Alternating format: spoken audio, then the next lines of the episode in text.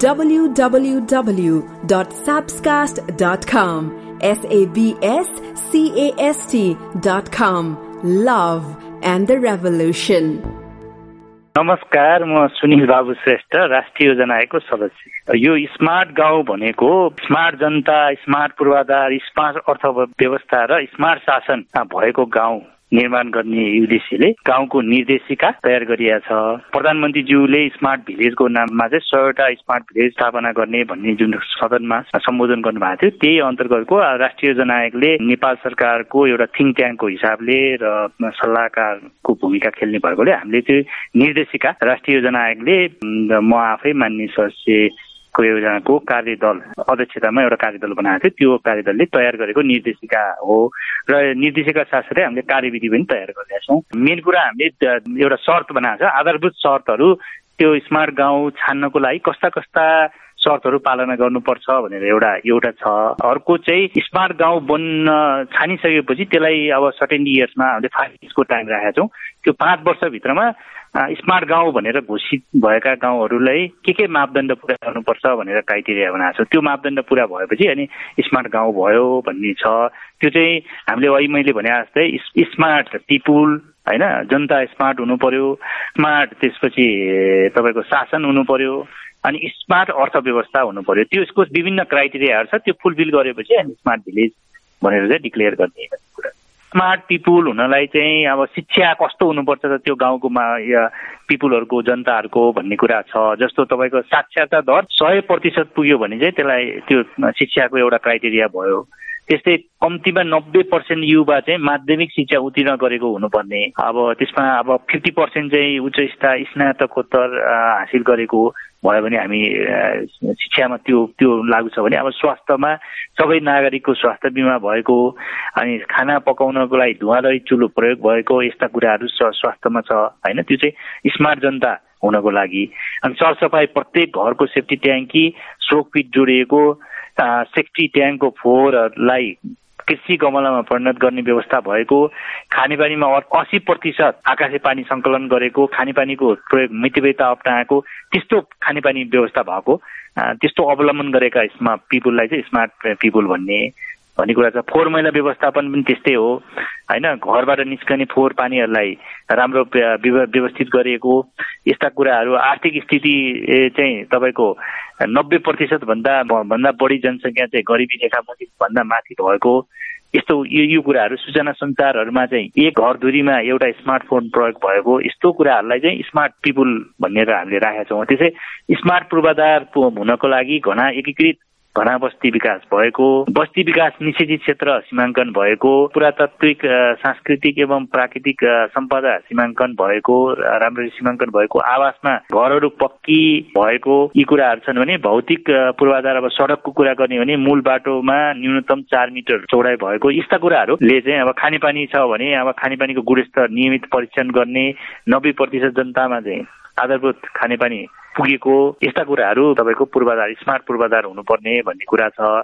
अर्थव्यवस्थामा अब जस्तो कृषि पशुपालन उद्यम आर्थिक कारोबार अनि आर्थिक सूचना आर्थिक गतिविधि यी कुराहरूलाई चाहिँ विचार गरेर त्यो स्मार्ट अर्थ व्यवस्थाको मापदण्ड बनाइएको छ अब स्मार्ट शासनको उसमा चाहिँ अनलाइन सेवाहरू उपलब्ध गर्ने जस्तो दर्ता जन्म दर्ता विवाह दर्ता मृत्यु दर्ता आदि कुराहरू छ नि। ती यी कुराहरू चाहिँ स्मार्ट शासन अन्तर्गत पर्छन्।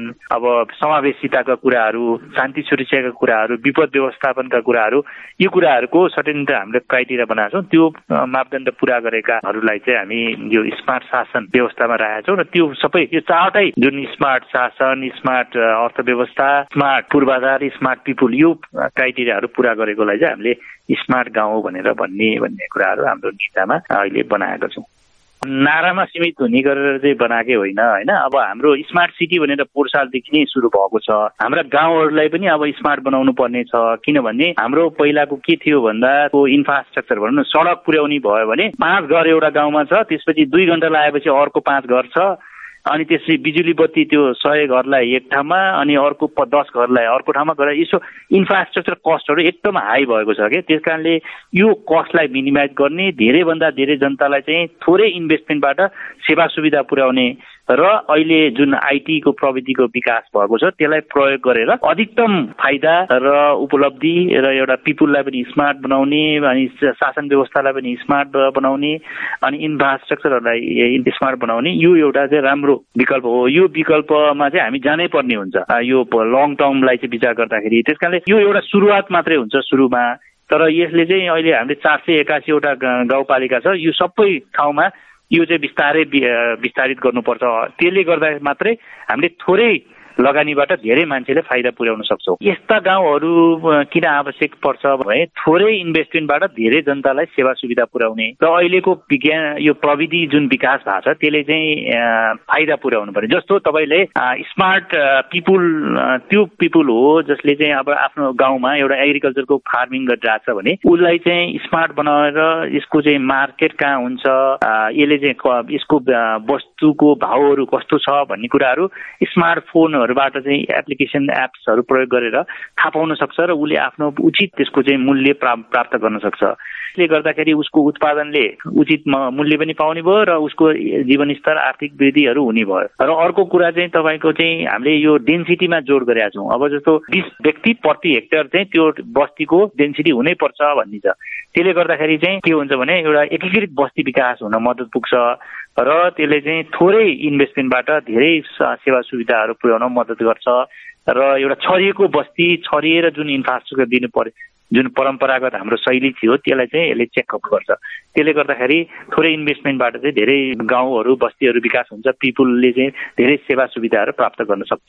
हाम्रा कार्यक्रमहरू जान्छन्। त्यो त्यो कार्यक्रमहरू चाहिँ कार्यक्रम जान्छ तर त्यसको बजेट पनि हुँदैन र त्यसले चाहिँ कति एउटा निश्चित यति वर्षभित्र पुर्याउने भन्ने पनि हुँदैन। त्यस कारणले हाम्रो कार्यदलले चाहिँ के गर्यो भने तपाईँको यो यस्तो यस्तो कार्यक्रमहरू लैजाँदा एउटा टाइम फ्रेम तोक्नु पऱ्यो भनेर हामीले चाहिँ पहिला दस वर्ष जति गर्ने कि भन्ने कुरा थियो। होइन अलिक एम्बिसियसै हुनुपर्छ। यो धेरै दस वर्ष लाङ लङ्गिरिङ हुन्छ भन्ने हिसाबले।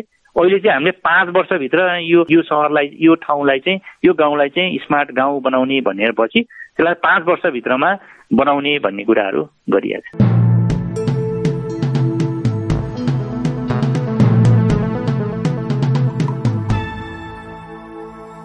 www.sabscast.com. S A B S C A S T.com. Love and the Revolution.